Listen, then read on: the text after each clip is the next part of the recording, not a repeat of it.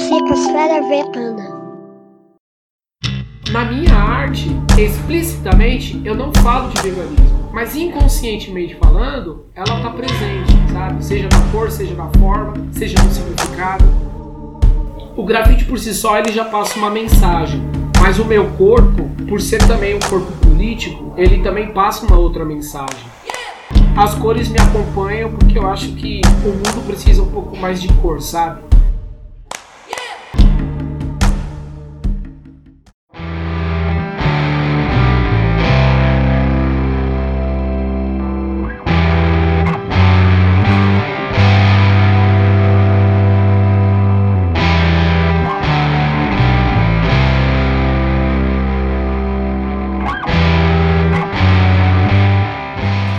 Salve, galera! Vamos chegando aqui nesse que é o nosso quarto episódio da segunda temporada da Psicosfera Vegana. Veganismo popular é o nosso tema. E para não perder nenhum episódio, você não pode deixar de assinar o nosso feed no seu agregador de podcast preferido e também comparecer lá no YouTube assinando nosso canal. Seguir a gente lá no Insta no arroba Psicosfera Vegana e nos divulgar nas suas redes sociais. Pode nos ajudar a espalhar a nossa mensagem pois o apoio popular é justamente o que nos sustenta para fazer sempre um episódio bacana para vocês. Antes de começar aqui então a nossa conversa com o nosso convidado, eu gostaria de dar um salve para quem nos mandou mensagem lá no Insta através de um direct. Um desses contatos foi do perfil Angel Consciência Alimentar, que nos informou que, semelhante a mim, também vem fazendo aí a transição para o veganismo, né, desde a pandemia causada pelo coronavírus. Ela informa que os programas a têm ajudado nessa transição e nós aqui ficamos extremamente honrados em participar deste processo. E tem a Thaís Carvalho do perfil CRVLHO_T, que também compartilhou conosco via e-mail um texto de sua autoria e que foi publicado no site opçãopopular.com.br, sob o título de O Impacto da Hegemonia Cultural nos Hábitos Alimentares, Relação de Classe, Gênero, Raça e Espécie. Nós obtivemos a autorização dela e produzimos com todo carinho alguns cards e frases de seu texto. Mas quais, os quais vocês podem também curtir, comentar, enviar para aquele seu contato que você sente que só falta um empurrãozinho para considerar o veganismo popular, antiespecista e anticapitalista. Nós ficamos radiantes com essas mensagens e agradecemos demais o carinho. E se você também quiser nos mandar mensagem, compartilhar algo para nós, você pode mandar nas nossas redes sociais ou no nosso e-mail, psicosferavegana.gmail.com. Bom, muito bem, então agora nós vamos para o episódio de hoje que exige muita responsa aí da nossa parte, pois nós vamos falar de arte. Sim, a arte da quebrada, a arte das ruas. Nosso convidado de hoje chama-se Vander Clementino Guedes, mas ele é mais conhecido nas ruas e no Insta como Tchê, pois é assim que ele assina os seus grafismos nas quebradas existentes por esse mundão aí afora. Ele é historiador, educador, artista visual, stray edge, grafiteiro e vegano. Seja bem-vindo aí, Tchê. Opa, muito obrigado. É... Bom dia, boa tarde ou boa noite, vai depender do horário de quem escutar o podcast. Mas eu queria, antes de mais nada, agradecer imensamente pelo convite. É... Como bem dito, sou Vander Tchê, sou morador da zona leste da cidade de São Paulo, capital, o bairro de Ermelino Matarazzo. E para mim é uma honra tá aqui, assim, no sentido de, de também sentir essa responsabilidade de falar um pouco sobre arte e aí fazer um recorte, porque a arte é muito ampla, né? Então fazer um, recortezinho aí e falar um pouco sobre arte urbana, que é a área da onde eu atuo mais e da onde eu desenvolvo as minhas pesquisas de forma autônoma e também falar sobre o veganismo. Poxa, muito bacana. A gente agradece aí a sua participação, Tchê. E para começar, assim, é, mais que um agradecimento, né? Eu, eu fiquei muito feliz assim pela arte que você mandou para a gente. Vai ser a arte que a maioria dos nossos ouvintes aqui vão visualizar como capa desse episódio. E fiquei imensamente feliz, assim, e eu queria, para começar, pedir para você, eu mesmo, né, vou confessar que eu, eu, precisei de uma interpretação ali, eu não sou das artes, né, mas embora admire muito o trabalho, né, mas é, pedir para você explicar um pouco ali o significado daquela, daquela arte que você enviou e que nossos ouvintes estão aí contemplando, seja no YouTube ou seja na, na no agregador preferido deles aí. Bom, vamos lá. É... Primeiro que eu acho que falar de arte é uma. É... Como eu disse, né? O campo da arte ela é uma coisa muito ampla e tentar explicar ela também às vezes acaba sendo um pouco é... você direcionar o que você fez para que a pessoa veja o que você quer, né? Eu costumo sempre dizer para as pessoas assim, toda vez que elas veem um trabalho meu, até por conta de ser um trabalho que não é, uma, não é um trabalho figurativo, né? No sentido de que a pessoa olha e ela já identifica ali uma casa, um pássaro, uma pessoa, enfim.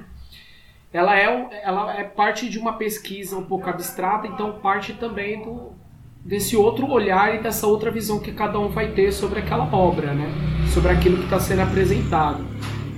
E, e, é importante, e é legal você falar isso pra mim porque é o que eu mais escuto na rua, né? O que, que você fez ali? Aí eu volto a pergunta: o que, que você está vendo? E aí a pessoa bate, olha e tem aqueles dois segundos de reflexão. E quando isso acontece, eu vejo que a minha arte ela também deixa de ser um pouco só a arte, ela acaba entrando dentro de um papel pedagógico de diálogo, de, de conhecimento, de troca de experiência porque dependendo, independente do que a pessoa responder, é o que ela sentiu e é o que ela vê. É o que ela viu, né? Então, nos meus trabalhos, eu costumo sempre fazer esse exercício, que também é um exercício para mim sempre estar tá de escuta com o que eu tô deixando na rua para outras pessoas, né? É, o meu trabalho ele é inserido, como eu disse, dentro de uma pesquisa que eu faço, que é sobre o grafismo dos povos originários aqui do Brasil, que são milhares, né? Muitos já não existem mais, muitos continuam sendo exterminados, mas alguns ainda resistem.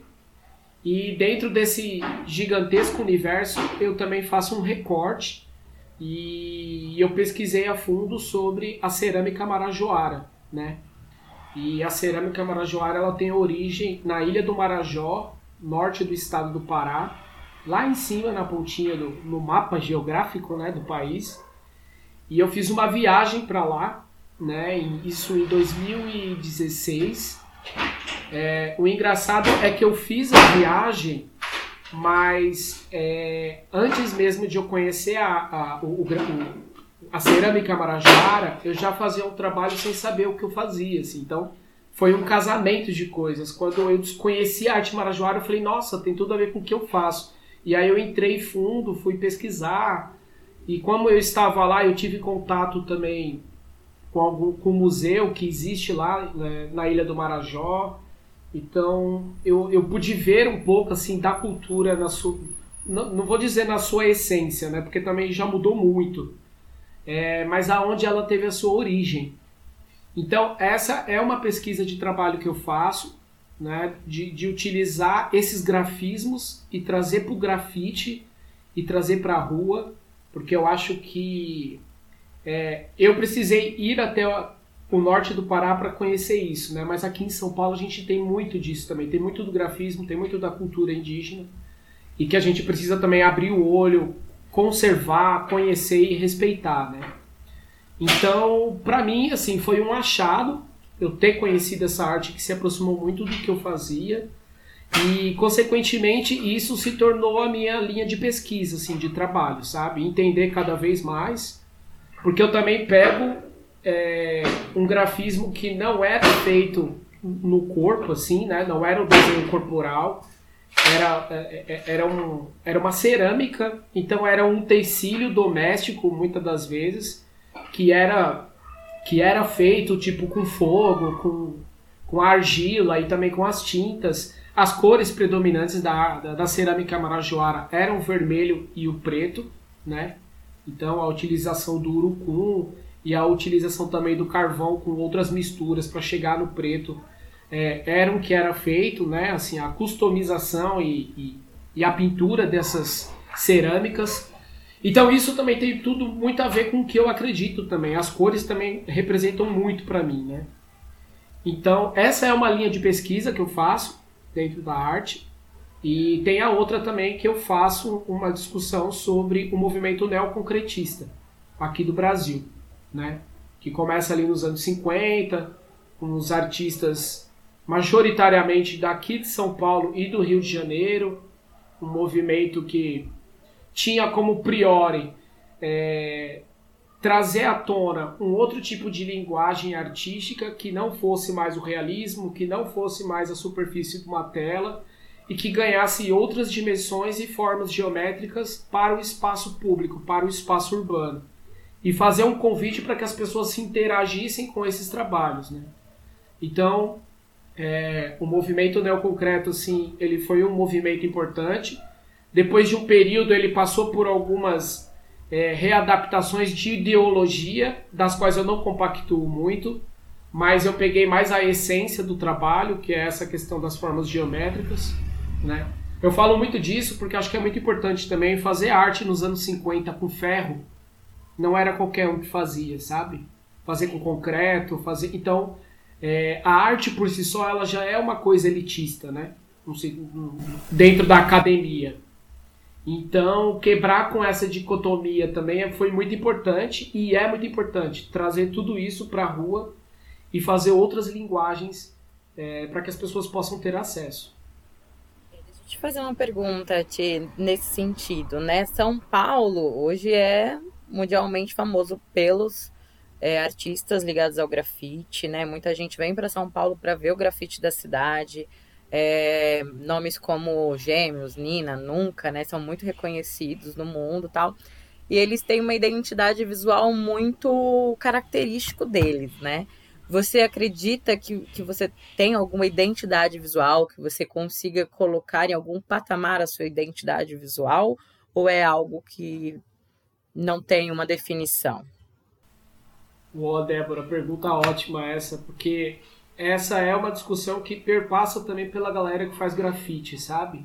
E não é só uma preocupação que quem de pessoas que trabalham com a arte plástica mais clássica, ou mais robusta, ou mais dentro do ateliê. Isso também está dentro do, da, da perspectiva das pessoas que também pintam e produzem na rua. Que é justamente isso, qual é a identidade, qual é a estética que eu estou usando no meu trabalho e como que ela está sendo vista e sendo colocada para me representar de uma certa maneira. É, eu faço grafite há 17 anos, né? Então, eu, eu, eu, vim da pichação, eu pichei durante dois anos, e tudo isso por conta do meu envolvimento que eu era mais novinho, eu andava de skate.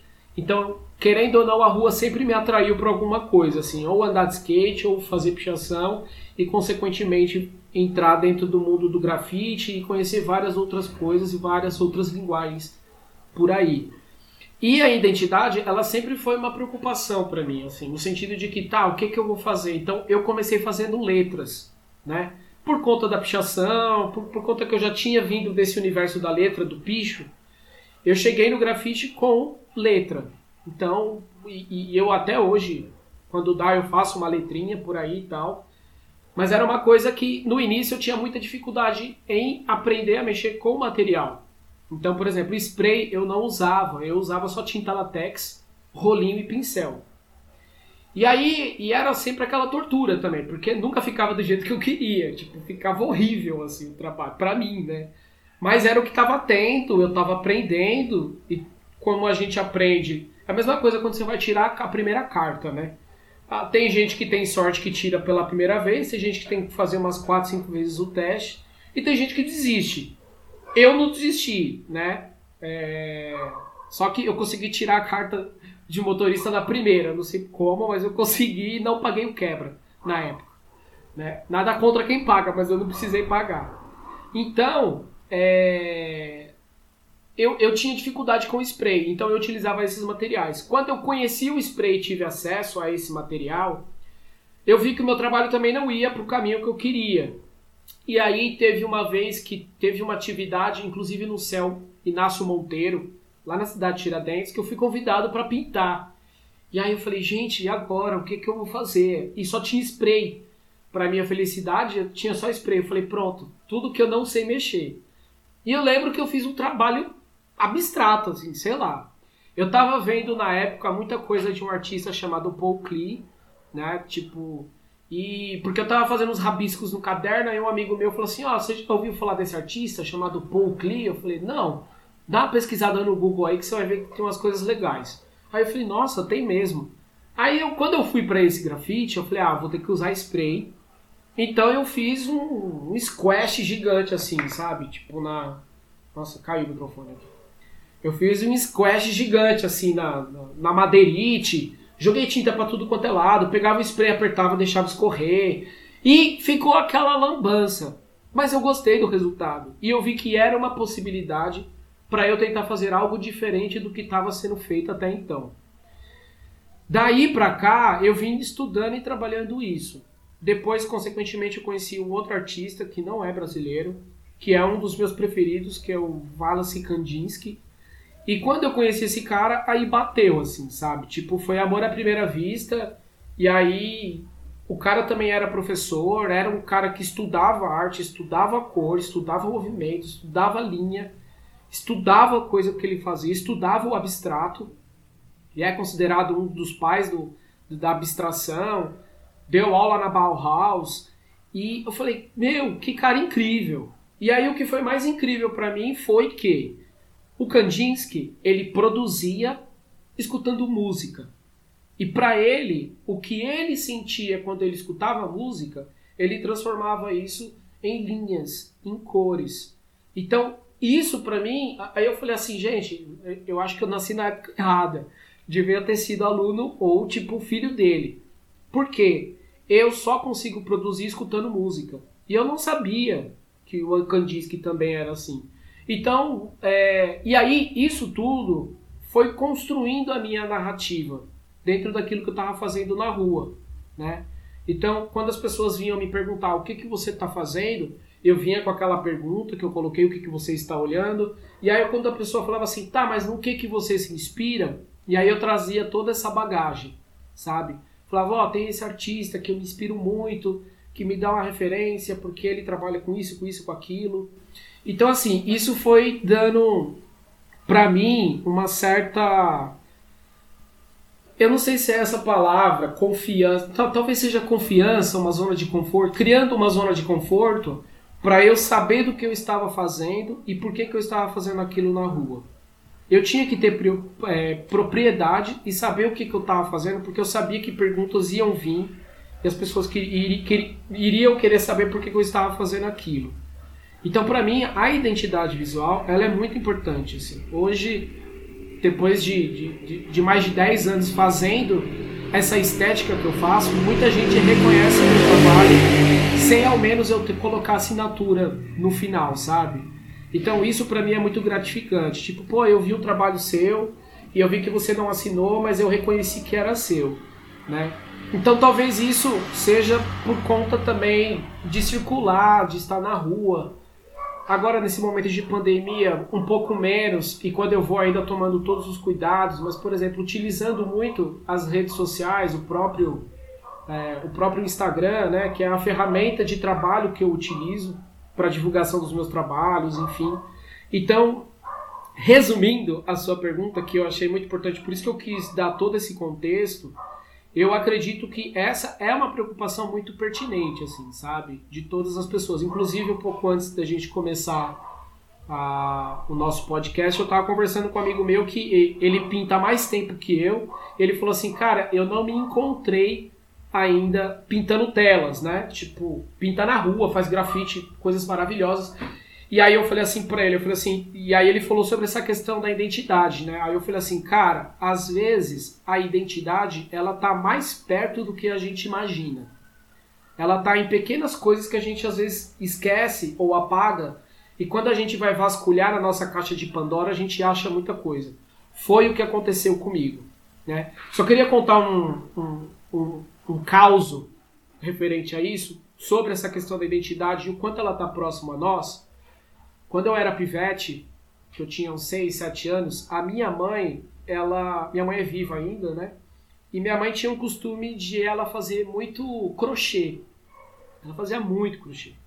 E ela fazia muitos tapetes, assim. Então ela comprava as linhas e, e ficava, tipo assim, tipo, à tarde, início da noite, fazendo, sabe, tapetes e tal, e aquela coisa aí. Eu olhava aquilo e eu achava impressionante, assim.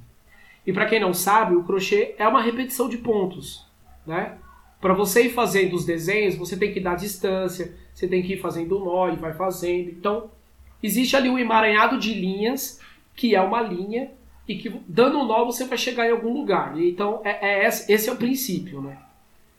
E aí, eu, eu lembro que eu sempre via minha mãe, eu lembro que eu cheguei nela e falei, mãe, me ensina. Eu quero aprender a fazer isso. E aí minha mãe falou assim, deixa disso, menino, vai pra lá. Tem que aprender porque isso aqui é muito difícil. Eu falei, não, mas eu aprendo, eu tô disposto, eu quero. Final das contas, ela não me ensinou. Mas aquilo ficou marcado para mim. Depois de muito tempo, é, enfim, me formei na escola pública, entrei na faculdade, fiz história, né, sou formado em história, apesar de falar de artes, eu sou historiador, né, como já foi mencionado, mas eu quando, quando eu comecei a fazer o trabalho de repetição de, de, de, de formas, assim, no meu trabalho, que era um pouco baseado nessa pesquisa do grafismo, eu não conseguia enxergar que isso também tinha uma bagagem de um pouco de ancestralidade da minha mãe, sabe? Eu não conseguia ver esse link. E aí uma vez eu tava num, numa dessas lives da vida, nessa pandemia, e aí eu soltei, na live eu soltei assim, ah, porque eu nunca tive eu nunca tive contato de uma pessoa artista muito próxima na minha família. Eu sou, eu me dei ao luxo de falar que eu era o único artista assim, sabe? E aí a minha companheira ouviu, ela acabou a live, né? Ela falou, nossa, gostei, foi legal, foi bacana, mas ó, eu tenho que te falar uma coisa. Eu falei, o quê? Você falou lá que você nunca teve artista na sua família. Eu falei assim, é, nunca. Pô, e sua mãe era o quê? Aí eu, putz. E aí foi quando eu fiz o link de tudo o que eu fazia, remetia ao que a minha mãe fazia quando eu era moleque. Essa questão da repetição, da linha, essa questão de ser o certo. Não vou dizer o certo, mas assim, o que se enquadra para aquilo que você estava fazendo. Então, assim, tô dizendo isso porque essa minha identidade visual hoje também tem muito a ver com a minha família, tem muito a ver com a minha mãe, com o que ela fazia lá atrás, sabe? Então, foi muito importante eu conhecer, claro, Marajoara, o neoconcretismo, o Kandinsky, mas agora, nesse momento, foi muito importante eu olhar para minha mãe e falar assim: caramba, a minha referência maior é ela, pelo que ela fazia e pelo que eu estou fazendo agora. Então é meio que como eu continuasse fazendo ponto só que pintando na rua, né? Fazendo formas, talvez na rua, daquilo que eu, que eu via na minha infância, assim. Então eu falo para todo mundo que às vezes a maior inspiração tá nela. Às vezes é tem que investigar um pouco mais que vai chegar em algum lugar. Foi assim que aconteceu comigo. Poxa, que bacana, hein, cara? E a gente separou um ponto aqui justamente para você falar das inspirações, mas ah, é, acho que esse caos aí, né? Esse conto que você contou, ele já traz assim de forma linda, assim, né?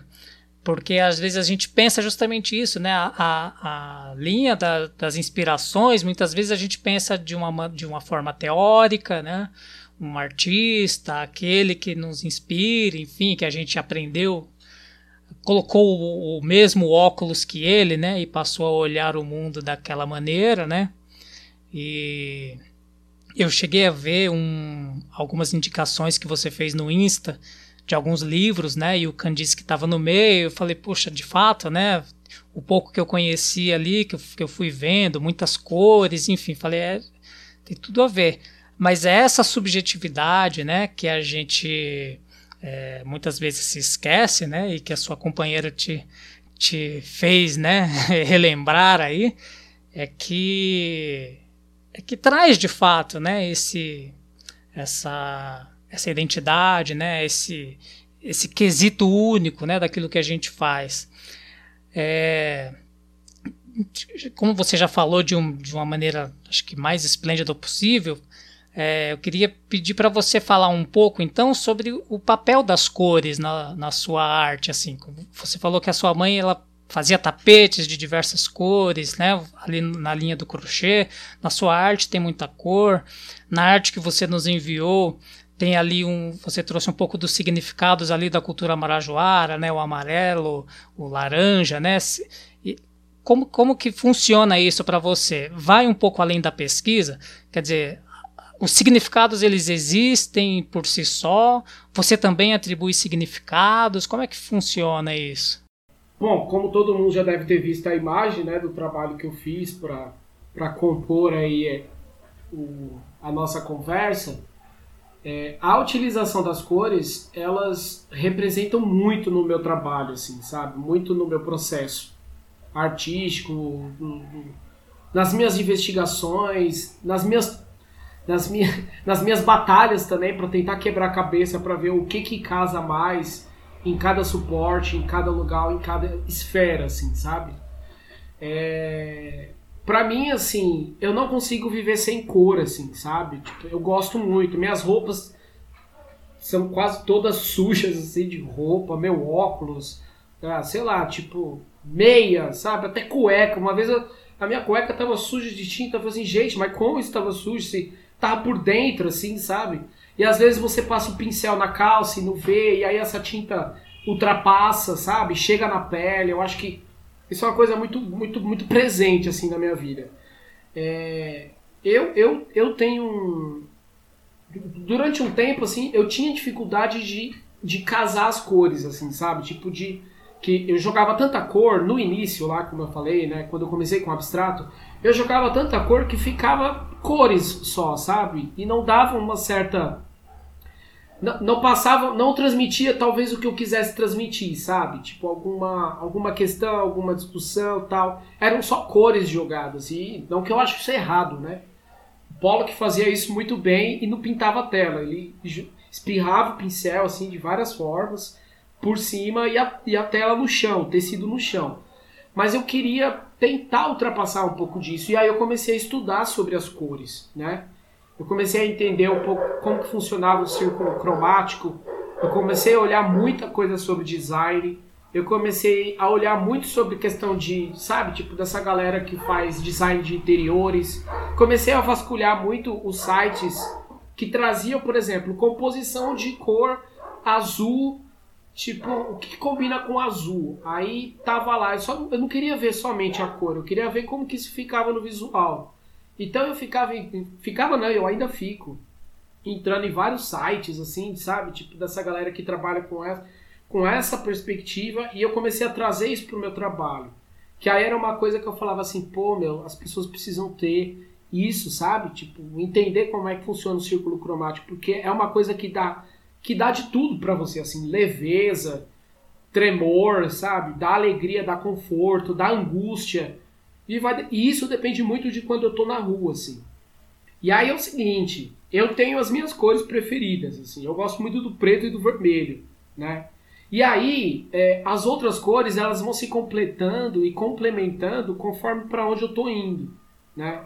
Então, por exemplo, tem uma cor que eu gosto muito, que eu uso nos meus trabalhos, que ele é um azul quase piscina, e é um, é um azul meio piscina, um verde meio piscina, enfim. Cada um, um fala, uns falam azul, outros falam verde, mas ele é um tom suave, assim, sabe? Gosto muito de usar uma cor também que se aproxima do magenta, que é um rosa, e aí eu utilizo muito preto e também utilizo muito vermelho, né?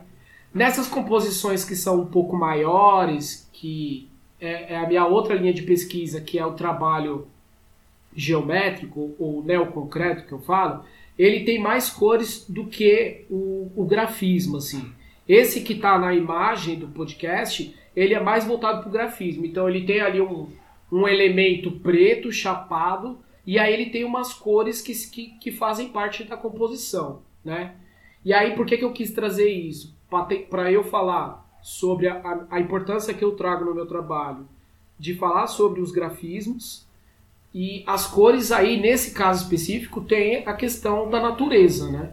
Então, por exemplo, o amarelo ele representa para muitos do, do, dos povos originários, o amarelo representa riqueza e também representa vida, porque é, é o simbolismo do sol, né?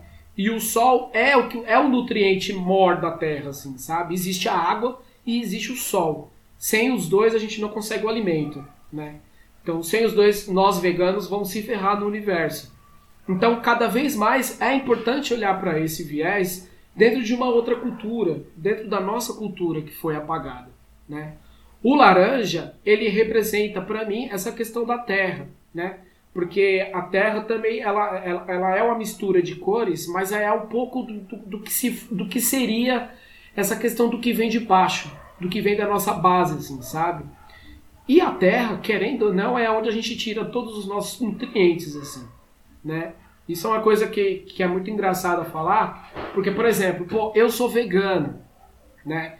Então, quando você vai para um evento de grafite, tá, pela cultura e também pelo, pelo por estar na rua, sempre tem, mano, o que, que vai ter no final? Ah, vai ter churrasco. Tá, mas o cara é vegano, ele vai comer o quê? Né? Tipo, e, e aí para mim, isso é uma coisa muito louca, assim, ser vegano no grafite é legal porque as pessoas falam, cara, você come o quê? Né? Tipo, mano, eu como de tudo, menos carne, sabe? Tipo, ah, vocês vão fazer um churrasco aí? Então essa parte da grelha vocês não põem carne, que eu vou colocar aqui uma abobrinha, vou colocar aqui um, um abacaxi e vou aqui comer uma batata, uma cebola. Nossa, mas você vai comer só isso? Tipo, não é só isso, sabe? São, são coisas muito loucas, assim. E aí as pessoas vão vendo como você vai se virando no universo. Isso é muito interessante. Então, na minha arte, é, explicitamente, eu não falo de veganismo, mas, é, mas inconscientemente falando, ela está presente, sabe? Seja na cor, seja na forma, seja no significado, seja na pessoa que está lá fazendo e produzindo. Porque assim, o grafite por si só ele já passa uma mensagem. Mas o meu corpo, por ser também um corpo político, ele também passa uma outra mensagem, sabe? Quando eu chego num evento de grafite uma pessoa vê um V tatuado no meu braço, oh, por que, que tem esse V aí? Não, é porque eu sou vegano, né? Ah, mas por que, que você tem um X na mão? Não, é porque eu sou estreed. Hã? O que, que é isso? Não, eu não bebo, eu não fumo. Quê? Como assim, velho? Você tá no lugar errado. Você faz grafite, você não bebe, você não fuma. Você não faz outras coisas também? Eu falo, não, aí também, né? Não dá pra gente ser tão restrito. Sou ser humano, entende? Mas é, esses diálogos são muito bacanas, porque eu escuto muita gente falar assim pra mim, velho, isso é um exemplo. Tipo, fala, não, gente, eu não sou exemplo, eu não quero ser exemplo pra ninguém. Mas, eu, mas assim, se for por um fato de você se sentir melhor, então beleza. Mas o, a grande questão para mim é sempre tentar deixar isso tudo na subjetividade, assim, das pessoas se questionarem para elas terem a leitura delas. Mas a minha que eu trago é que assim, as cores para mim representam vida. Existem cores muito importantes que simbolizam muitas coisas e muitas lutas para mim. O preto e o vermelho simboliza muito essa questão da minha postura política, do que eu, do que eu, do que eu venho é, compartilhando e me alimentando há muitos anos já. E, e isso tudo tem um, um, significado também impactante na arte quando ela está pronta, sabe? Então, é, eu costumo dizer que assim, as cores me acompanham porque eu acho que o mundo precisa um pouco mais de cor, sabe? É, e ainda mais nesse momento que a gente está tão, tá tão trancafiado e está tão isolado de várias coisas. Eu acho que quando a pessoa abre a janela e vê um trabalho, seja ele qual for, e ter cor ali, é como se ela estivesse vendo tipo um brotar de rosas num dia chovendo, sabe? A cor sempre vai estar tá lá. Até alguém ir lá e apagar. Mas ela vai estar presente ali por um bom tempo. É, eu acho que. Eu não sei se eu respondi, mas é um pouco disso. Nossa, muito legal. Eu tô aqui anotando umas coisas. Você vai falando e eu vou aqui pensando em várias coisas, porque eu quero, na volta às aulas, quando for seguro voltar, né? Porque ainda não é seguro. É, eu quero muito trabalhar a questão da arte indígena, da cultura indígena com os meus pequenos, que eu dou aula para o ensino o Fundium, né? E eu acho nesse momento muito importante essas crianças, esses adolescentes entrarem em contato com essa cultura, porque a cultura indígena simboliza o equilíbrio ambiental, simboliza é, um ecossistema que é, é autossuficiente, é sustentável. E a pandemia simboliza o contrário, né?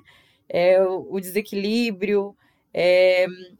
Então eu, gost... eu quero muito trabalhar com eles na volta e você foi falando, foi me dando várias ideias para trabalhar, né?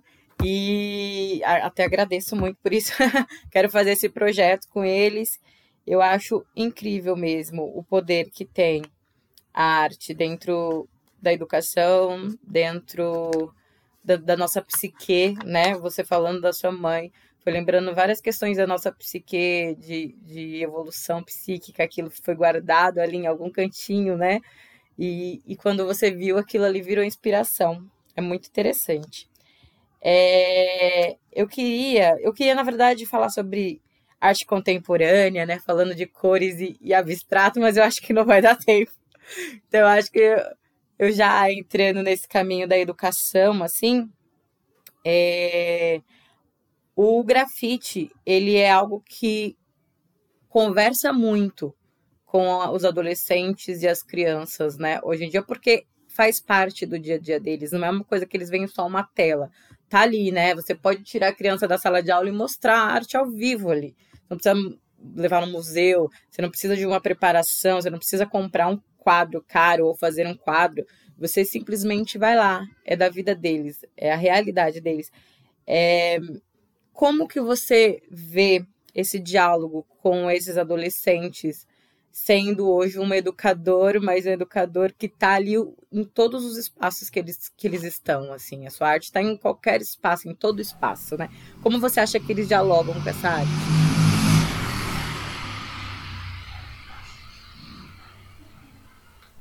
Ó, Débora, eu eu trabalho em casa, né? Assim, atual, não atualmente, desde quando eu me desliguei do estado, fui professor durante cinco anos, né? E aí em 2014 eu deixei de trabalhar no ensino formal e eu me dediquei exclusivamente para as artes, assim, né? E eu tenho um espaço na minha casa, né? Na casa dos meus pais, que era uma garagem que durante muitos anos estava no ócio e aí eu resolvi fazer dessa garagem o meu ateliê, né? O meu espaço de criação, de produção, de mexer com tinta, com madeira, enfim, um espaço para eu estudar, uma fuga talvez, né? E porque eu fazia isso tudo dentro da casa da minha mãe, então cheiro de tinta, pintava no quarto, incomodava, incomoda mesmo. Então eu sabia que eu precisava de um espaço e aí, como eu tinha esse espaço na minha casa, eu resolvi readaptar ele para esse fim. E a garagem fica na minha rua, assim, na rua que eu moro, sabe? Então, tipo, tem uma porta que, assim, antes da pandemia, eu abria a porta e ficava dentro do meu ateliê produzindo. Então, as crianças, jovens, adolescentes, idosos, adultos, passavam e sempre entravam procurando saber o que, que, que era aqui. Tipo, o que, que é aí? O que, que você está fazendo? Né? O, que, o que, que você faz aí nesse espaço? Eu falava, não, é meu espaço de trabalho, é meu ateliê. E as pessoas, o que, que é isso? Né? E, e olha só, aí eu falo, e aí é aquilo de novo, trabalho pedagógico, né? Não, então, o ateliê significa um espaço onde eu posso criar os meus desenhos. Eu nem falava fazer arte, sabe? Falava fazer meus desenhos, de pintar alguma coisa. Ó, oh, entra aqui, vem pra você ver. E eu convido, convidava as pessoas para entrar dentro do, meu espaço, sabe? Diferentemente na, na trajetória da, da, da, história das artes, quando os artistas se trancavam nos ateliês porque estavam produzindo podia mostrar para ninguém, eu faço o inverso, eu abro a porta e deixo todo mundo entrar, sabe? Sem guardar segredo para ninguém. E aí, o que, que eu fazia com tudo isso? Eu fazia é, é, é, essa, essa, esse trabalho que, particularmente, era o que a escola não conseguia fazer. Não, não pode entrar nessa sala que é de artes. Não, não pode entrar nessa sala porque é de ciências. Como não pode? Se a escola está ali, as pessoas têm que entrar, as pessoas têm que usar, as pessoas têm que mexer, as pessoas têm que ter o direito de quebrar, sabe? Quebrar conserta. Tipo, tem dinheiro para isso. Ai, porque é muito caro. Dane-se que é muito caro. Tipo, o Estado tá aí para isso mesmo, entende? A gente paga os nossos impostos para isso mesmo para se dar o direito de quebrar, de errar, para você aprender. E a nossa educação, ela não é visada nisso, não é visada no erro. Você não pode errar, você tem que tirar 10 sempre. Entende? Você não pode tirar 5. Você tirar 5, você tá. Não, o que está acontecendo com você? Você não está bem? O que, que é estar bem? É sempre estar tá 10? Não, gente. Porque existem várias outras coisas que acontecem no universo de uma criança, de um jovem, de um adolescente, de um adulto ou de um idoso que está no EJA, que circundam tudo que ele está fazendo ali numa prova, numa avaliação. Então, toda a experiência que eu tive dentro da escola e quando eu estava na escola, eu tentava levar e conseguia, em alguns casos, levar o grafite para dentro da escola, mesmo sendo dando aula de história, né? E aí, quando eu trouxe isso para o meu ateliê, eu já trouxe como outro exercício. Agora o povo está na rua. E agora eles vão conseguir ter esse acesso e vão ver que eu sou ser humano igual eles. Sabe? O artista não está no pedestal acima. Ele não está 10 casas acima de você. Tá, tá na sua rua é o tiozinho que toca uma viola, é a tiazinha que, que, que canta uma música da infância. E isso para mim é arte, sabe? É a questão da, da riqueza popular, assim. É, então, respondendo a sua pergunta, eu tento fazer o máximo com que elas se sintam bem, acolhidas com o que elas estão recebendo com o que eu faço na rua, sabe?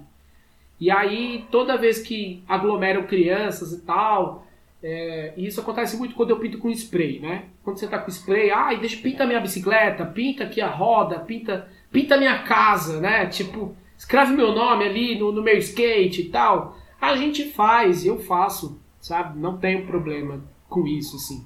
Porque eu acho que. E, e tanto faço quanto eu dou material pra pessoa pra ela fazer também. Então, tipo, nossa, por quê? Porque eu não tive isso quando eu era moleque, sabe?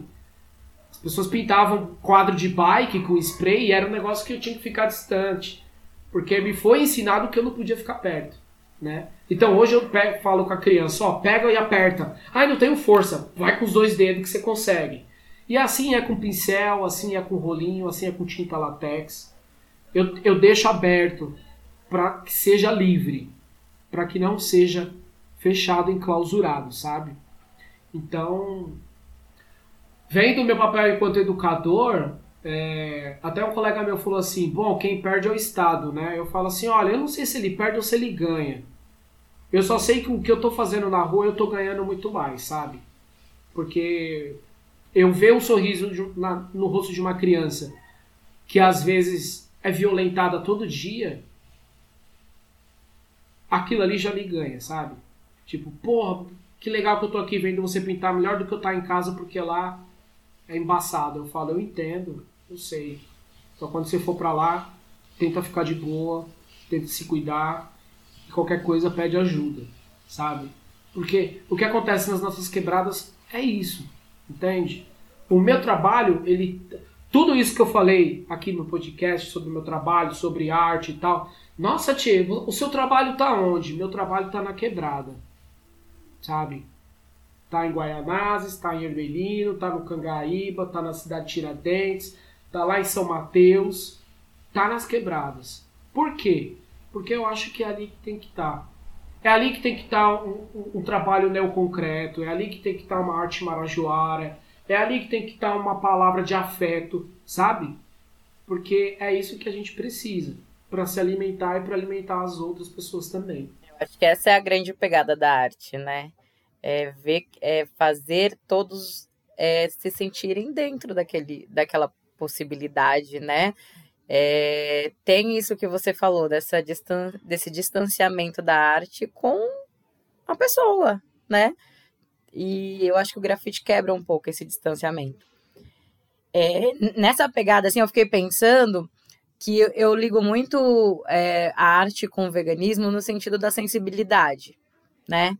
É, precisa ter uma sensibilidade é, para ser artista e precisa ter uma sensibilidade também para seguir o veganismo, porque tem toda uma questão de, de entendimento, de amor, de sensação, né, com, com o animal, com o planeta, com todas as questões envolvendo o veganismo. É, como que se deu esse processo para você do veganismo? O que, o que que te impulsionou, o que, que te inspirou para seguir? Boa. Falei tanto de arte e não falei do veganismo, né? Então, os amigos veganos vão me expulsar e vão dar a minha carteirada depois de ouvir esse podcast. Mas é, também, ah, assim, há 17 anos atrás também, tudo foi meio que, meio que uma escadinha, assim, sabe? É, há 17, na mesma época, assim, na juventude, eu tava, tava saindo do ensino médio, tava no segundo ano, e eu, eu, eu recebi um, um DVD, um CD de uma amiga. Ela falou assim: ó, escuta o som dessa banda que eu acho que você vai gostar. Né? falei, ah, beleza. Era uma coletânea. E aí eu escutei a, a banda tal, e eu gostei muito da música. E eu fui atrás dessa banda, né? Uma época que a internet ainda era meio escassa, assim, sabe? Tipo, não era fácil ter acesso à internet. Então, era meio difícil. Então eu ia no vizinho que tinha internet e falava, ô, deixa eu dar uma pesquisada de madrugada, né? Ô, deixa eu dar uma pesquisada aí numa banda e tal, só pra ver um negocinho aqui e tal. Vamos lá, vamos lá. Quando eu pesquisei sobre essa banda, eu vi lá que essa banda era vegetariana. Eu falei, nossa, o que, que um vegetariano come? Sei lá, tipo, primeira coisa, né? Vegetais, né? Tá, se é vegetariano, então, tipo, não come carne. Mas, beleza. Até aí eu comia carne, enfim. Tava ali, digamos, na minha vida social comum, né? Como a maioria dos brasileiros, de boa. E aí eu gostei tanto dessa banda que eu falei, pô, quando tiver um show dessa banda eu vou querer ir. Por coincidência, depois de dois meses que eu, que eu escutei esse, CDzinho, essa banda fez um show na Penha. Tipo assim, eu moro em Ermelino, Penha é próximo, razoavelmente, né? É, eu falei, não, eu vou no show dessa banda. Quando eu fui, é, assim, é, é aquilo, você vai pra um, pra um show, você fala, mano, vai me dar fome. Então, que, e assim, eu sou taurino, né? Então eu adoro comida. Como pra caramba. E eu falei, mas... e aí eu falei, velho, eu vou comer o quê, né? Assim, tipo, bom, eu, eu, eu comia de tudo, mas eu falei assim, ah, chegar lá, né, tal. Eu nem sabia que o evento era, tipo, vegetariano, assim.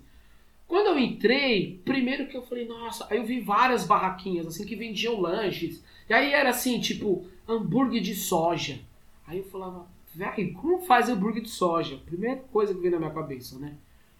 Aí depois, tipo, ah, suco de, de soja. Aí eu falava, nossa, velho. E não tinha a famosa coxinha de jaca na época. Não existia isso, né? Mali mali que tinha era uma coxinha de brócolis, assim, e que. E porque era ainda. Era, era um outro contexto, assim, sabe? Há 17 anos atrás.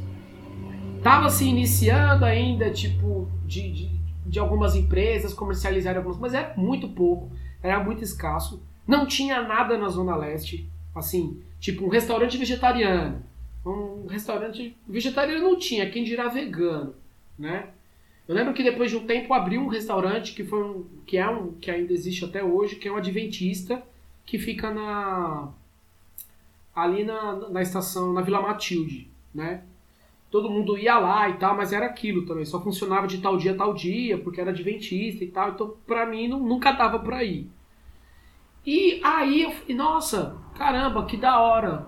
Tipo, aí quebrou o primeiro preconceito meu, assim, no sentido de que não é só vegetais que um vegetariano come, né? Existem outras coisas. Beleza. Aí, aqui, aí eu comecei, aí, aí eu sou curioso, né? Eu comecei a ler, eu fui atrás de muita coisa, eu frequentava muito a galeria do rock. E aí eu comecei a ver que tinha uma loja lá que era uma loja chamava Vegan Pride, o nome da loja. Ela não existe mais. E era uma loja que era uma loja vegana, dentro da galeria do rock. E aí eu falei, nossa, quando eu comecei a frequentar essa loja, para mim foi tipo, sabe, assim, encontrei o pote de ouro. Porque ali eu encontrei pessoas que me instruíram para muitas coisas. Não, ó, pô, tem o ovo lacto vegetariano, que é a pessoa que, que consome ovos e derivados. Tem a pessoa que é frutífera, né, que come só frutas. Tem os crudíveros que comem só isso. E aquilo foi, tipo, sabe, abrindo uma jan várias janelas assim. Falei, mano, vou ser vegetariano. Porque eu acho que. Né? E assim, outra coisa que eu não falei de mim, eu sou diabético, né? Eu tenho diabetes desde os 11 anos, eu tenho 33 agora. E aí eu falei assim, pensei comigo, né? Falei, meu, se eu ser vegetariano, vai ser bom pra mim, porque aí eu não vou ficar comendo muita gordura, que não vai me fazer mal, né? E aquela coisa com açúcar e tal, blá blá blá. Não, é isso, você é vegetariano. E aí eu fui vegetariano durante nove anos. E assim, não sabia cozinhar, não sabia fazer soja, eu fazia que era horrível, sabe? Eu e minha mãe a gente aprendeu junto a, a ensinar, e aí eu comecei a ir em vários eventos de hardcore mesmo, de punk também, de eventos que tinham como proposta o veganismo, o vegetarianismo e o veganismo. O veganismo para mim ainda estava meio longe. Porque eu falava assim, pô, eu não consigo ficar sem o leite, né? Tipo, pô, queijinho, né? Ai, que delícia. comer com pão, aquela textura, né? Eu sou filho de mineiro. Eu falei, velho, vai ser muito difícil abandonar o leite. É, então. Vai ser dois, né? A Débora também é. Eu falei, meu, vai ser muito difícil abandonar o leite e o queijo. É impossível, né? Pois bem, eu fiquei durante sete, oito anos, vai, nove anos como vegetariano. E aí, eu assisti um documentário de um cara, não vou me lembrar o nome dele agora. Só sei que ele é um militante norte-americano carequinha, dá palestras em várias universidades ele é um cara, tipo, sabe, militante de ficar correntado. E, mano, tipo, não vou sair daqui enquanto vocês não votarem a lei. O cara fazia uns negócios muito absurdos. Eu assisti esse documentário, aí a internet já tinha chegado na quebrada, né? Já não ia na casa do amiguinho de madrugada, já usava em casa. E aí eu assisti esse documentário que era uma hora e 40 minutos dele falando e trocando ideia, dando palestra. E aí ele falou assim: as pessoas falam que é impossível viver sem leite. Aí ele chegou, aí ele tocou na minha ferida, né? Que era, eu era vegetariano. Aí ele falou assim, como assim? Olha as opções de leites vegetais que nós temos. Aí ele falou leite de, de né? Ele falou leite de aveia, aí falou leite de, de arroz, leite de amêndoas, leite não sei o que, leite não sei o que, leite não sei o que. Aí ele foi falando uma variedade, eu falei, cara, que doido. Aí ele fala do queijo, né? Muita gente fala que a gente não pode viver sem o queijo. Pô, mas existe o tofu, mas existe isso, mas existe aquilo, existe um quê, existe o quê, não sei o quê, não sei o quê. Aí eu falei, velho, que doido isso.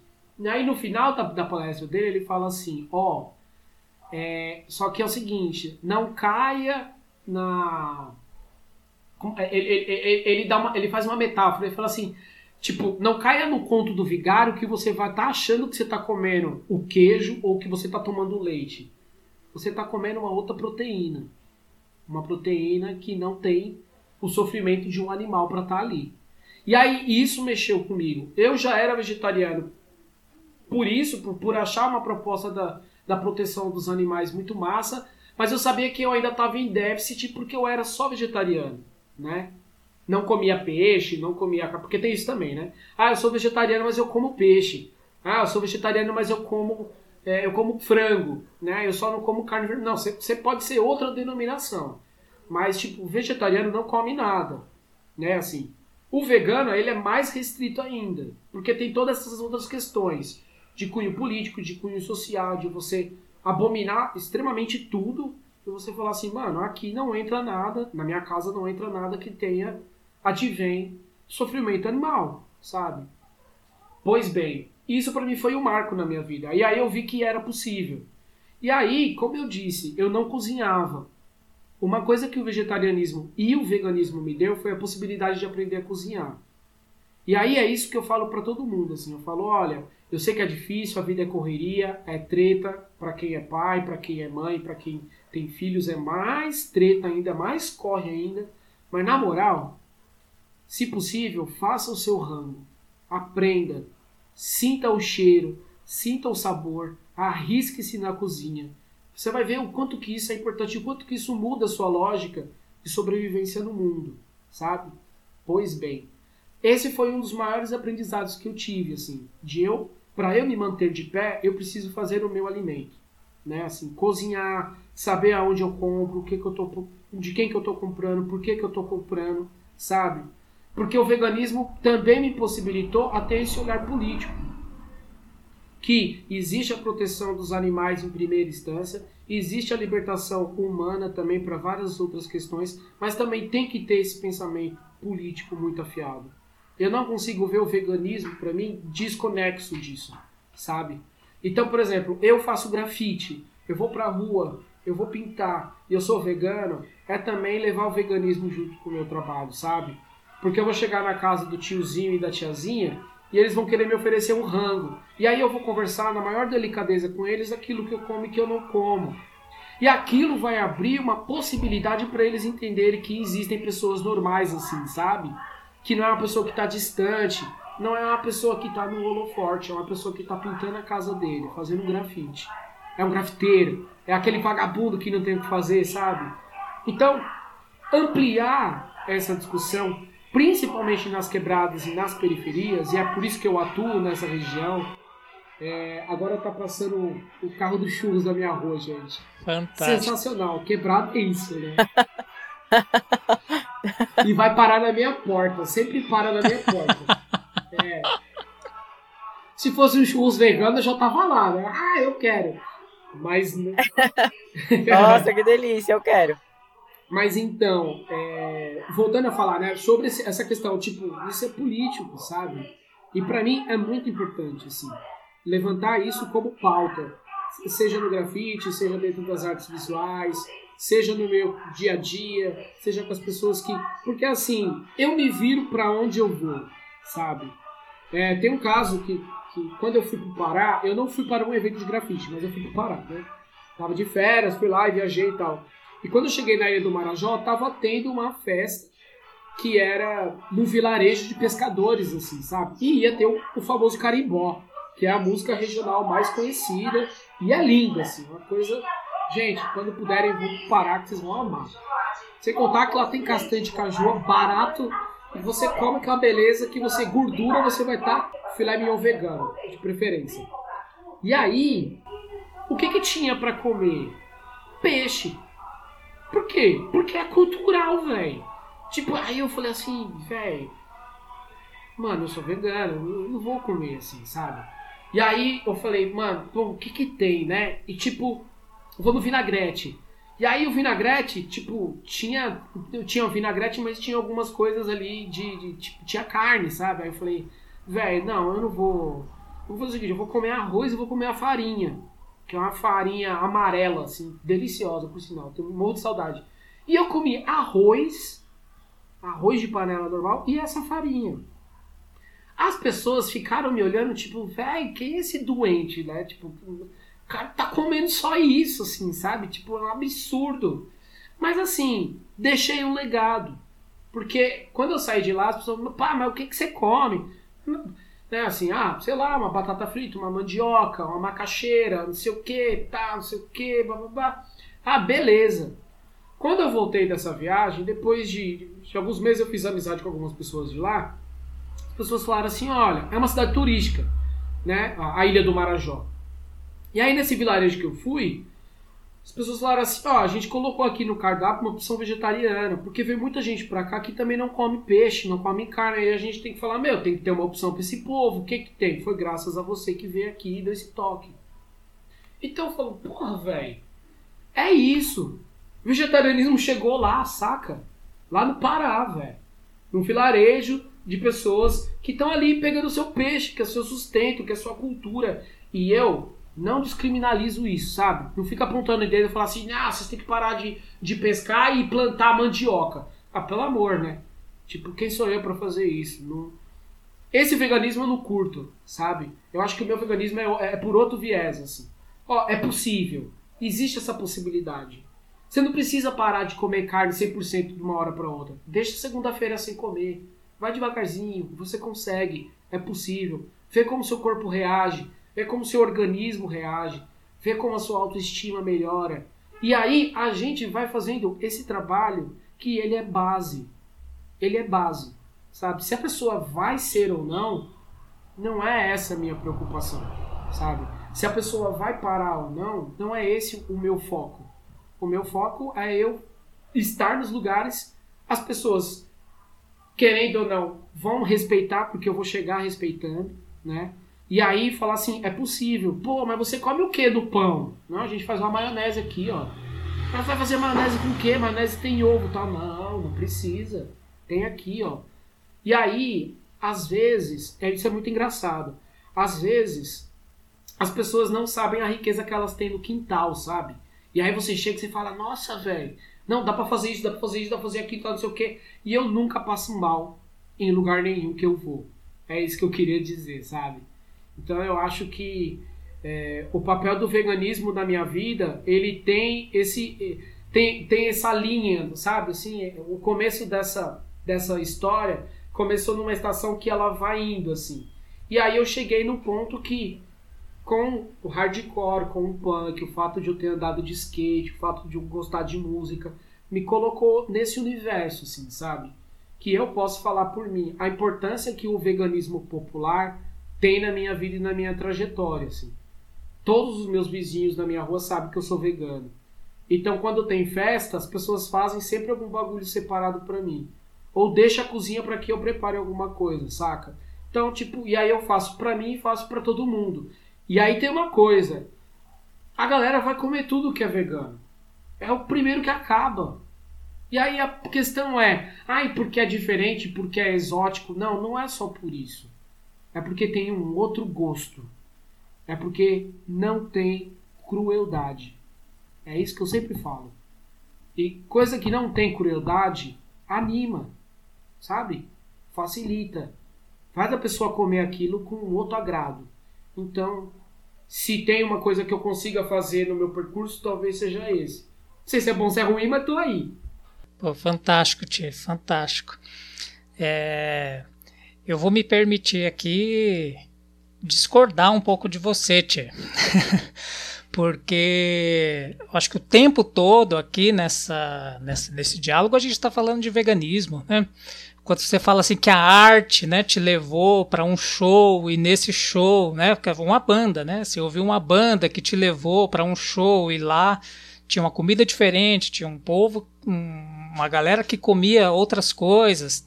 E quando você vai grafitar, que a galera olha para o seu corpo, acho que o que está em síntese assim no, no nosso diálogo, para além do artista, né, que você é, é o corpo do artista também, né? Imerso no espaço, né? E aí vou usar esse termo meio geográfico, né? O corpo do artista, né? Do cara olhar para você e falar o que, que é esse V, o que, que é esse X, né? Então, assim, o, o, a nossa interação social, né, e a sua enquanto artista, eu acho que essa é a beleza desse, desse episódio, assim, da gente falar o quanto o veganismo ele está atrelado a todas essas questões sociais e a nossa existência no espaço, né? Então, é, é, eu acho lindo assim isso como, como você traz assim essa essa sua vivência, né? Essa sua maneira de falar de veganismo, às vezes sem sem, sem soltar uma palavra, né? Sem falar, olha, o veganismo é isso, aquele clichê é, inglês, né? Dentro do possível e do praticável, né? Não, o veganismo é, eu acho que ele, ele pode ser isso também, mas ele vai além disso, né? Eu acho que isso que, que fica implícito assim na, na maneira como você leva a sua arte, né? E na maneira como a arte, que não seja a sua, mas como a arte, ela te conduziu também para esse caminho, né? É, a gente está gravando aqui hoje no dia 9, né? Ontem, dia 8, você fez uma live com, com o Galo, eu achei muito bonita essa fala do Galo, que ele falou assim: olha, para além das inspirações, né, o caminho é importante, né? Então, basicamente é isso, assim, como o caminho, né, do, do artista e do, da pessoa Che, né, que, que se tornou o Che da pessoa Vander, né, é, te conduziu para isso. Eu acho que essa essa seria, eu acho que eu acredito que é a síntese do nosso episódio, né? Nós estamos o tempo todo falando em veganismo. Até quando a gente come, trocou as primeiras palavras ali, você falou que a sua arte não tinha. É, não estava diretamente relacionada a ela mesma, ao veganismo, né? Mas hoje eu vejo também, que é o que me atrai hoje no veganismo, é essa discussão política, né? De falar, olha, é, é, o ecossocialismo, né? os anarquistas no passado, como eles lutavam pelo meio ambiente, como a questão do sofrimento animal estava vinculada a várias outras causas, né? Então acho que é isso, assim, a gente, a gente alertar quando você é, vê uma inspiração numa cerâmica, né, e coloca esses grafismos numa parede, né? Eu vi um vídeo seu muito muito impactante assim para mim, que é você pintando nos escombros assim de um de um prédio, né, que acho que foi demolido ou, ou que, né? Então é isso, assim, eu acho que ali está o veganismo, né? De você olhar para a quebrada e, e, e, fazer essas, essas intervenções e para além da sua intervenção artística, o seu corpo como como intervenção social e política, né, já intervém no próprio espaço, né, na sua quebrada, nas quebradas por onde você passa. Então eu acho que essa seria, a meu ver, assim, a grande síntese desse episódio, né, mostrar como não só o veganismo, mas a arte ela também está é, muito presente nas nossas vidas, né? Eu mesmo eu sempre faço questão assim dos nossos episódios. Eu começo com uma música, termino com uma música. É a, é a minha arte predileta, né? A manifestação musical. Então é, é, é impossível assim a gente se dissociar, né? Da, das manifestações artísticas que no, nos rodeiam, né? E o veganismo ele para além da, dessa dessa questão, tem isso que a Débora trouxe, né? Quer dizer, a sensibilidade. Então acho que não sei se é uma tem nenhuma pergunta para fazer, mas é, é, fazer essa síntese mesmo, né, para o nosso episódio e falar, olha, o tempo todo nós estamos, na verdade, falando de, de veganismo, né, de arte de povos originários, né, de pesquisa, de de cores, né? Eu acho que uma coisa que é, que é bem interessante que eu percebi, eu enquanto vegano é, do contexto assim da pandemia, quanto os meus pratos ficaram mais coloridos, né? Então tem essa coisa de você cozinhar, sentir o sabor, ter, obter essa prática, né? E ver essas, essas cores é, surgindo nos, nos pratos e você falar, olha que né? Que, que, prato bonito, né? Que prato colorido, né? Então, mais uma vez, as cores aí permeando, né? O nosso, nosso paladar, a nossa sensibilidade, né? É, poxa, é super fantástico isso, cara. E, Adriano, se, se me permite fazer meio que uma... Eu não, eu não sei se eu posso falar analogia ou comparação, enfim, mas... Interpretem como quiserem. É, o meu corpo ocupando o espaço público, fazendo o que eu faço, é como se fosse os animais voltando para o seu habitat natural, ocupando o espaço que a gente tirou, sabe? É... Eu, eu, eu, quando você estava falando, eu, fiz essa comparação porque é exatamente isso. É, ocupar um espaço que foi o que eu ocupei, que na verdade é do lado de um prédio, mas ali era uma casa né? Fica perto da, da estação do metrô. Eu tava, passei, eu falei, mano, eu vou voltar aqui. Quando eu voltei, eu fiz aquele vídeo e tal. Porque aquele texto, para o texto da, daquele trabalho me traz muito uma reflexão de que, meu, memórias, pessoas passaram aqui, deixaram seus vestígios. E mesmo que estejam em ruínas, eu presenteio esse espaço com isso, sabe? Com um pouco de cor. Porque pra, só para falar que, tipo, passou pessoa aqui, que, que deixou isso. Porque vai, é isso, vai ser demolido mesmo, e é, e é isso, é o efêmero. Mas é, eu, eu, eu, pego essa analogia mesmo, sabe? É, eu estar na rua com meu corpo é a mesma coisa do que um animal voltar para o seu habitat. E isso a gente viu comprovado cientificamente por vários biólogos o tanto que mudou o, o meio ambiente nesse, nesse momento de pandemia. Todo mundo dentro de casa, não vai mais para a praia. Então, os animais começaram a se aproximar mais onde era, sempre foi o espaço deles, né? Eu vejo muita reportagem que fala dos animais tipo jaguatirica, onça que aparece, tipo Mato Grosso, Mato Grosso, as pessoas estão em pânico porque nossa, esses animais estão aqui e tal. Na real, eles estão tipo aonde eles já estavam antes. E a gente ocupou esse espaço geográfico espacial. A gente construiu, a gente tirou árvores. E aí, quando eles têm a oportunidade, eles vão voltar por instinto, sabe? É, eu costumo dizer para todo mundo que a alimentação ela é cultural, ponto. É isso, sabe? Mas o princípio da evolução humana, se a gente for parar para pensar, os primeiros vestígios humanos não comiam carne. Sabe? Eram legumes, eram frutas, eram, era o que encontrava no chão. Não era, tipo, até o, o, o ser humano atacar, sabe? Tipo, caçar e tal, não sei o que, era um outro contexto. E aí foi quando começou a até mudar a nossa carga dentária, né? O famoso canino aparece aí, sabe? Então, é, eu sempre falo isso que é uma questão cultural. Não estou querendo dizer que a gente tem que voltar lá atrás e, e viver tudo aquilo novamente. Não, porque já viveram e obrigado. Obrigado pelo ensinamento. E o ensinamento que a gente tira disso tudo hoje é que a importância que a gente tem que dar, tem que ter, e a luta que a gente tem que ter para salvar o meio ambiente. E o meio ambiente é o meio em que a gente vive. É o espaço em que a gente vive. É muito importante a gente se impactar e tentar ajudar com as queimadas que tiveram, né, alguns dias atrás aí na Amazônia e no Pantanal.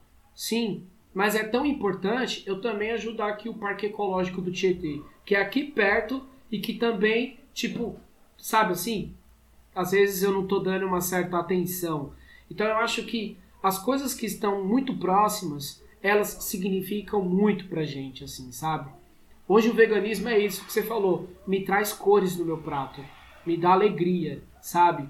E aí quando você apresenta isso para uma criança, isso é muito louco. Fica a dica para pais, mães, né, criadores e criadoras aí de, de pessoas mais novas. Coloca um prato extremamente colorido e coloca um prato que não tem tanta cor, vê em qual a criança vai. Ela vai, ela vai no colorido por curiosidade, porque ela, nossa, tem cores aqui, ela não sabe o que é, não vai conseguir identificar. Quem é maiorzinho já vai conseguir identificar e falar, ah, eu não como isso, eu como isso. Mas por que, que eu estou falando isso? Porque é o instinto primário do ser humano é esse. E a gente foi educado a seguir outra trilha.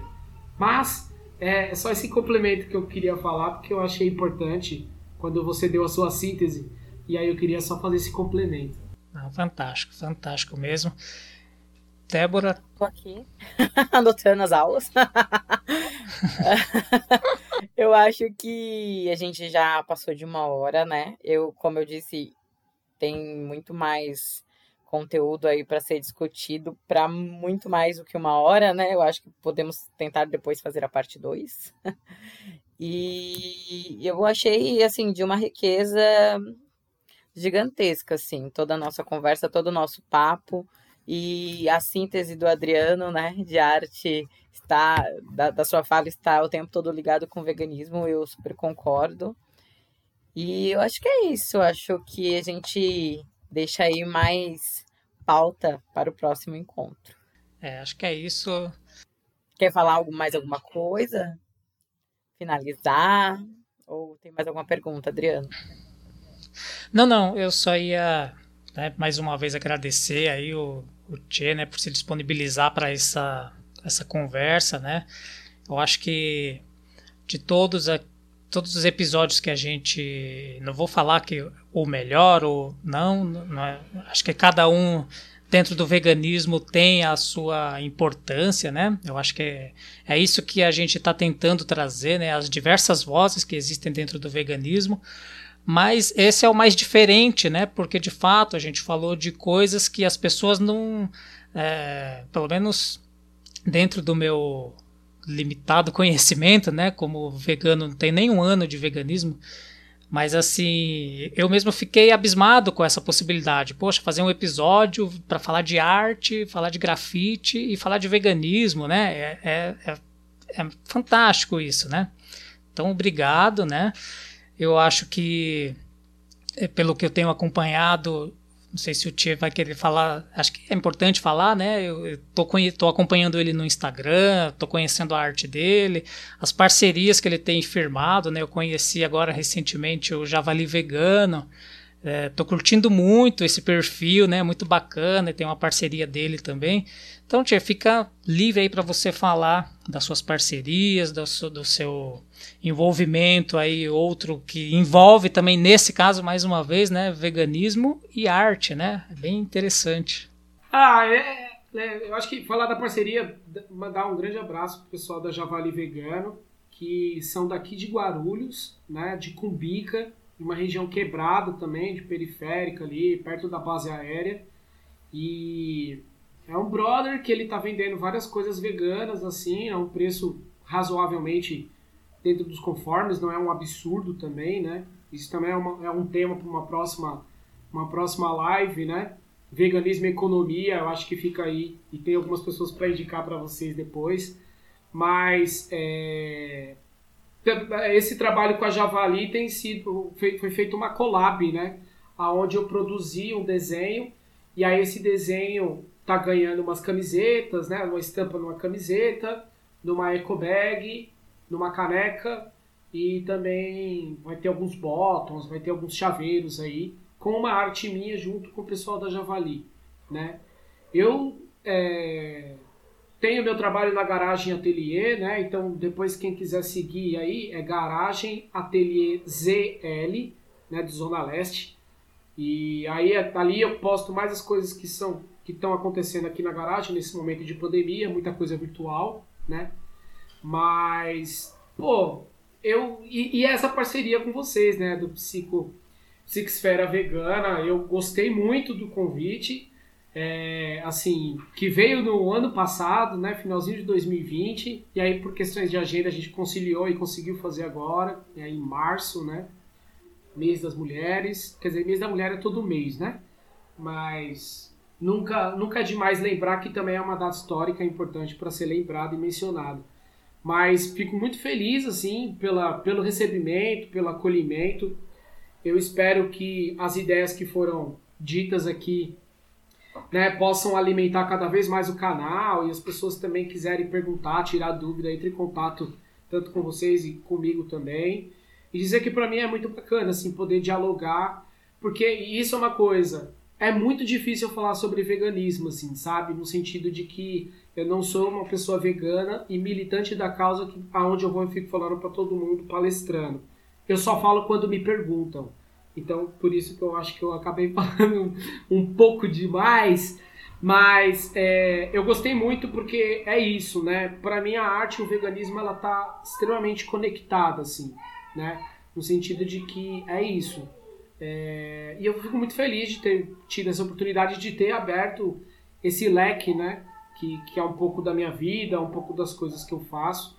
E quando tudo isso passar e minimamente as coisas minimamente voltarem a um novo normal, né? Porque eu não falo voltar ao normal, eu falo um novo normal. A gente possa se encontrar, fazer um churrasco vegano e aí a gente faz um, um bem bolado. Mas eu agradeço imensamente, assim, e desejo tudo de bom para vocês. Esse projeto lindo e maravilhoso que está disseminando o veganismo através do podcast e que isso também é um ato, no meu ponto de vista, é um ato de mudança, de transformação, de, de revolução, assim, sabe? Então, é isso. Muito obrigado mesmo.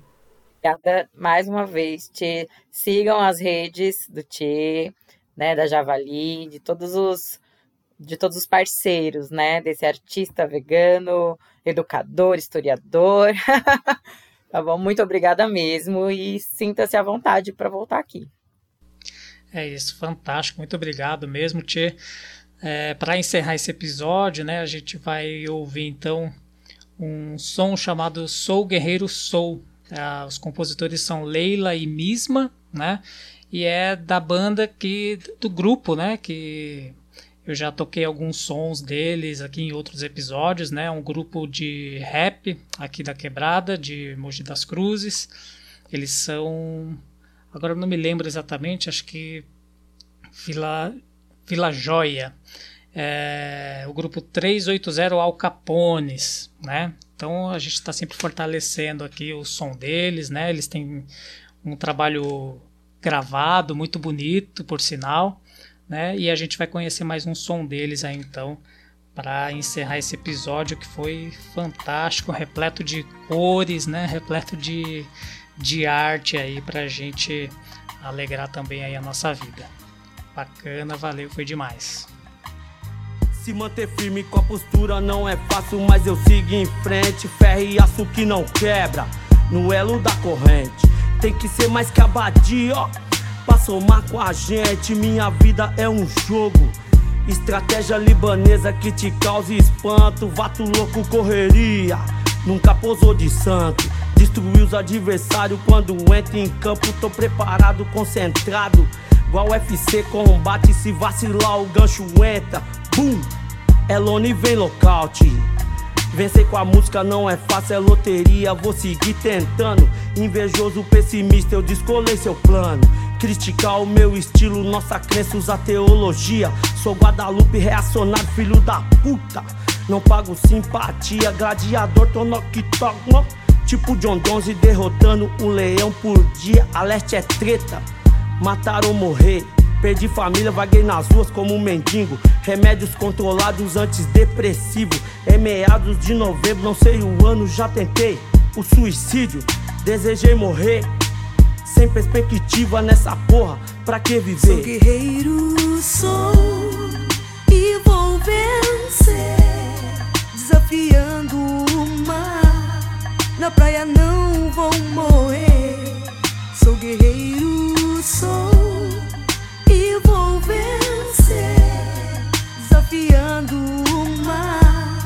Na praia não vou morrer. Filhinho de papai, me compare a você. Capturar o meu almoço se eu quiser comer. Na mesa do fresquinho, frutas da época tem até patê. Mãe, não me dá carro importado, formatura em ginásio, férias em Orlando. Passagem de avião, vai trabalhar, cata latinha, mete o ferro. Faz qualquer coisa se quiser, comer um pão. Gangsta rap aborda o tema, reforça o time. Como o escudo do timão, pelas quebradas. Não é qualquer proposta de gravadora que vai fazer o som. Do abarreta calça larga, vira piada. Meus inimigos são que nem rato, eu ameaço vazar pro mato. Eu dou chumbim, mando pro beleléu. Minha vitória hoje tem sabor de mel, tem sabor de mel, tem sabor Sou de guerreiro, mel. sou e vou vencer, desafiando o mar. Na praia não vou morrer. Sou guerreiro, sou e vou vencer, desafiando o mar. Na praia não vou morrer. O poder ilusório é roça, patrão na juventude. Tiozão tem carro, neguinho tem moto, uma passe ilude. Eu quero ver passar nas quebradas como eu, um preto de atitude, sem se envolver com parada errada, sem interferir em nossa caminhada, mantendo distância das coisas que não presta. É só acreditar que a vitória é certa. Como soldado na guerra não posso desistir Eu vou subindo de Boeing, vendo as torres gêmeas cair Punhalada nas costas, covarde, eu não aceito Atira a primeira pedra, ser humano perfeito 44 anos de vida. Levando a quebra no peito, erradicando os traíra Pulverizando umas cobras. Vila Joia, você é foda, você é foda, você é foda